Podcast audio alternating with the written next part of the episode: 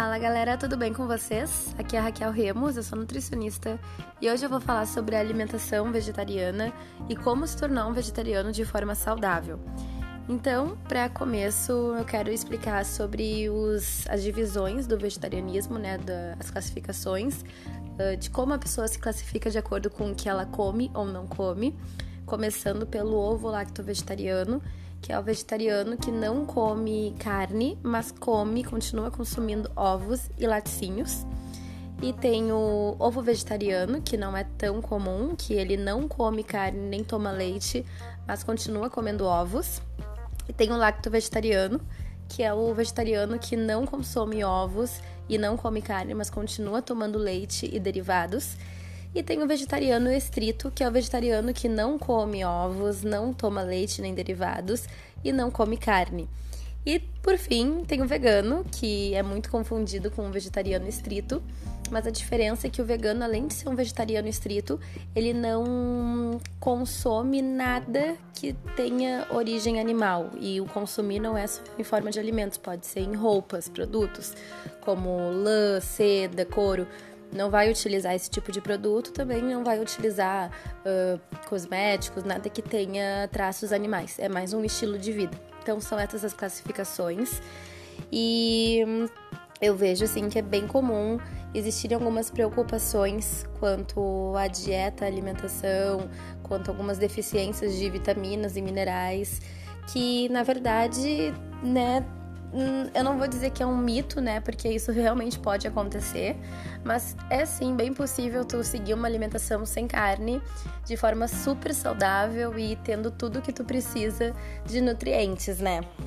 Então eu peguei assim alguns pontos que eu acho bem importantes de comentar, começando pelo ferro, então, que quando a pessoa para de comer carne, já vem, né, assim, eu vejo muito essa questão da preocupação do ferro, que, né, vão dizer, vai ter anemia, vai causar algum problema. E, na verdade, uma das maiores causas da anemia não é nem pela questão da ingestão, pela carência de carne ou não. Ela está muito associada, principalmente, à perda de sangue. Então, dá sim para ser um vegetariano e continuar tendo os níveis de ferro super regulares no organismo. Mas existem alguns fatores que podem inibir a absorção, né, do ferro. Um desses fatores é o cálcio. Então, assim, tem algumas pessoas até que continuam, elas comem carne, mas elas fazem carne com creme de leite ou botam queijo em cima. Isso vai ajudar a inibir a absorção do ferro presente na carne.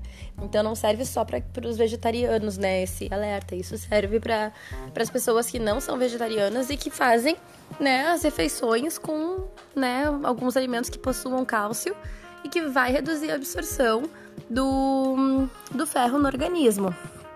Outro fator que ajuda a inibir a absorção do ferro é o ácido fítico. Esse ácido, ele é um ácido que ele está presente em sementes, como algumas leguminosas, feijões. Então, o que eu oriento, assim, para reduzir esse ácido é deixar os grãos de molho na água por de 8 a 12 horas. Aí despeja a água que ficou de molho e cozinha os feijões em uma nova água. Isso vai reduzir bastante a quantidade do ácido fítico presente nesses alimentos e, né, vai ajudar, pelo menos, a não ser tão inibida essa absorção do ferro, né? Outro fator que pode ajudar a inibir o ferro no organismo são os polifenóis, que são substâncias encontradas em chás e cafés. Então, assim, aquela história de, comi, logo em seguida vai tomar um cafezinho ou um chá para digestão, não recomendo pelo fato de poder ajudar a inibir a absorção do ferro. Então, se for tomar um chá ou um café, eu oriento pelo menos tomar de 2 a 3 horas depois da refeição principal, porque assim não vai inibir tanto essa questão da absorção do ferro, né? E alguns fatores que podem otimizar a absorção de ferro, que isso também é importante, né? Principalmente para uma pessoa que é vegetariano. Porque assim, o estômago, ele precisa estar mais ácido para absorver o ferro. Então, como é que a gente torna essa acidez, assim, um pouquinho mais elevada, né? Não utilizar antiácidos ou medicamentos que contenham antiácidos, porque o que acontece? Isso vai diminuir a acidez no estômago e isso vai favorecer com que a absorção de ferro esteja, né, mais comprometida. E também o que faz com que o estômago não fique com ácido no organismo ou diminua é a velhice, né? Com a velhice diminui essa acidez também, e também pode acontecer com que o ferro não esteja, não seja tão bem absorvido. Por isso que eu indico sempre, junto da refeição, utilizar o ácido ascórbico, que é a vitamina C, presente em algumas verduras e também nas frutas, principalmente as frutas cítricas, como laranja, limão, acerola, que são ricos na vitamina C, e isso vai fazer com que aumente a acidez no estômago e, consequentemente, faça com que o ferro consiga ser absorvido. E outra coisa que eu também acho super importante salientar é que a flora intestinal esteja saudável. Porque quando a flora intestinal está saudável, o intestino grosso possui diversas bactérias, e essas bactérias podem tornar o intestino mais ácido ou menos ácido. E quando a nossa flora fica ok, tá, assim, favorecendo, positiva, ela faz com que o ferro seja mais bem absorvido pelo intestino grosso. Então, se a flora estiver boa, nós vamos ter a capacidade de otimizar a captação do ferro no intestino grosso. Então, tudo acaba ajudando. Então, são algumas dicas que eu acho bem, assim, importantes na questão da absorção do ferro. E isso também serve bastante, assim, para a questão da vitamina B12, né? Porque é uma das questões que eu mais vejo, assim, de dúvidas das pessoas. Porque é fato que a B12 está em alimentos de origem animal. Não está presente nos alimentos de origem vegetal. E ela é uma vitamina sintetizada por bactérias. Ela está presente nas carnes, nos leites, nos queijos e nos ovos. Então, assim, quando o vegetariano ele é estrito, ele não tem nenhuma fonte segura de vitamina B12, a não ser que coma alimentos fortificados com a B12 ou suplemente. Só que, assim, gente, o que eu vou dizer nessa questão, assim, de suplementar a B12? E não só a B12, mas qualquer outra vitamina ou mineral. Só suplementa se tiver realmente com deficiência. Se não tá com deficiência, não tem por que ser suplementado. Então, assim, vai num nutricionista, e o médico ou o nutricionista vai pedir algum exame, e isso é super importante antes de qualquer coisa, antes de qualquer mudança. Não precisa nem, assim, ser nessa questão, assim, do vegetarianismo. Mas eu digo, assim, até para um plano alimentar que vai começar, acho super importante que, antes de qualquer coisa, o médico ou o profissional nutricionista peça exames para ver como tá tudo lá dentro e ver se realmente tem alguma deficiência, se não tem algum excesso, porque isso tem que ser controlado e cuidado. Então, assim, para fazer a suplementação da B12, só com deficiência. E não são só os vegetarianos que podem ter deficiência de B12, pessoas onívoras. As onívoras são as pessoas que consomem carne. As pessoas onívoras também têm uma alta incidência de deficiência de B12. E isso vai depender muito mais, na verdade, do nosso metabolismo do que da ingestão em si, ingestão alimentar. Então, depende muito de cada pessoa. Por isso que eu digo que é importante, sim, manter um acompanhamento com exames, que só isso realmente para poder dizer se vai ou não haver a necessidade de suplementação. Mas, do contrário, se caso estiver tudo bem, não tem por que suplementar. Mas, sim, ficar de olho. E agora, eu acho que dá para falar, assim, um pouquinho sobre como montar um prato vegetariano, ou não só o prato da refeição principal, mas como se alimentar diariamente sem o consumo de carne, né? Então, falando, assim, de refeições principais, como almoço ou janta. Imaginem um prato, tá? E dividam um prato ao meio. A metade do prato tem que ser composta de verduras, que são as folhas verdes, como couve, agrião, rúcula, escarola, e legumes, que daí seriam cenoura, abóbora, chuchu, berinjela, beterraba. E, assim, ó, quanto mais colorido for essa mistura das hortaliças, que são as verduras e legumes, que vai ser a metade do prato, melhor, porque a gente sabe que tem mais variedade de nutrientes. E eu sempre digo, assim, que pelo menos 3 cores diferentes. O ideal são 5, mas se pelo menos conseguir variar 3 cores, já é algo, assim, que a gente sabe que tem variedade de nutrientes. Quanto mais colorido, mais nutrientes vai ter. e também de forma crua essas hortaliças, porque elas apresentam daí mais vitaminas e minerais. Quando elas são cozidas, há sim perda de nutrientes no cozimento, então se conseguir consumir essas hortaliças cruas, melhor ainda. Aí vai sobrar mais uma metade do prato, né? E daí dividam essa metade ao meio, então vai ficar 1/4 para um lado e 1/4 para o outro. Então 1/4 desse prato vai ser composto de cereais. O que são os cereais? Pode ser arroz integral, pode ser milho de espiga, pode ser centeio, quinoa, ou se não, pode ser também batatas. Aí entra o grupo das batatas, daí entram alimentos como inhame, mandioca, batata doce. Mas assim, o que eu oriento, tá?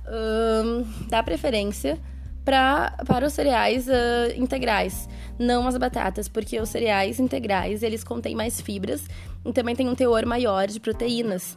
Então, sempre dá preferência para os alimentos integrais, que pode ser, além do arroz integral, também flocos de aveia, fubá. Então, vai muito assim, de acordo com a tua preferência. E, né, o que for assim no momento, eu acho legal variar para também ter variedade de nutrientes na dieta do dia a dia, né? E aí, a outra parte do prato, outro 1/4, eu digo que é interessante colocar as leguminosas, porque as leguminosas têm muitas proteínas. Então, poderia citar, assim, ovos e laticínios nessa outro 1/4 do prato, mas eu prefiro dizer as leguminosas, porque as leguminosas são alimentos menos gordurosos. Então, a junção, o casamento da leguminosa junto com o cereal vai causar uma formação de proteínas completas. Então, por exemplo, o que seria leguminosa? Exemplos de leguminosas: feijão, grão de bico, lentilha, ervilha. Então, é legal também variar, mas vamos supor assim, ó, tu vai juntar um feijão com um arroz integral. Os dois juntos formam uma proteína completa. E isso é extremamente saudável, extremamente bom e vai fechar naquela questão assim, vai faltar proteína se eu tirar a carne da minha dieta. E não vai faltar. Tu pode ter certeza que tu consegue suprir, sim, a mesma quantidade, talvez, que tu coma de carne, de proteínas, só comendo, por exemplo, um prato de arroz e feijão. Então, é legal fazer esse casamento, assim, dos dois grupos de alimentos, que são as leguminosas com os cereais. E aí, como sobremesa, eu oriento também comer frutas cítricas de preferência, como eu já tinha citado lá em cima, pela questão do ácido ascórbico, que é vitamina C, que vai fazer com que aumente a absorção do ferro ingerido na dieta. E opção de lanches, assim, ao longo do dia a dia, né, lanche da tarde, ou final do dia, lanche da manhã. Eu oriento daí as oleaginosas. O que são as oleaginosas? Amendoim, castanha do Pará, castanha de caju, tudo que é oleaginoso, eu acho que é um bom alimento para se ingerir ao longo do dia, porque são alimentos que têm alto teor de gordura, mas é uma gordura boa, uma gordura que faz super bem para a saúde. E elas também têm proteína. Elas não têm assim uma quantidade tão grande como as leguminosas de proteína, mas têm proteína. Elas se igualam mais ou menos com as proteínas presentes nos cereais. Então, eu acho um alimento excelente, só que eles não têm muito carboidrato. Então, eu acho que para equilibrar, pelo menos a refeição, ficar uma refeição mais completa, tanto de gorduras, quanto de proteínas e quanto de carboidratos, eu sugiro que daí acrescente alguma fruta junto, porque daí vai ficar bem balanceado esse lanche, né? Mas, acredito que seja isso. É assim, basicamente resumir, né, o que é o vegetarianismo, como se alimentar de uma forma adequada. Não precisa suplementar, suplementação só se tiver deficiência. Outra questão, assim, que eu vejo muito é a questão de, não estou comendo carne, vou suplementar com whey, o que tu acha? Não acho necessário nem um pouco isso, porque tu não precisa suplementar a quantidade de carne, a quantidade de proteína que tu estava comendo. Tu tem que equilibrar com a tua alimentação no teu dia a dia, mas tudo isso tu consegue encontrar nos alimentos naturais, nos alimentos fornecidos pela natureza. Então, não tem necessidade de suplementar. Às vezes, suplementando até algum alimento mais proteico, pode até exceder a quantidade recomendada de proteínas durante o dia a dia, né?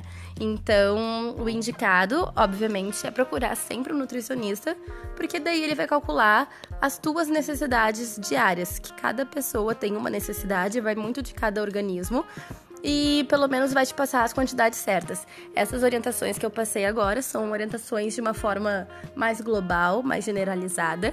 Não tem quantidades aqui, né? Eu só falei como dividir um prato, mas para realmente saber a quantidade certa, daí realmente só procurando um nutricionista que vai organizar o plano alimentar, a alimentação, de acordo com as quantidades que tu precisa.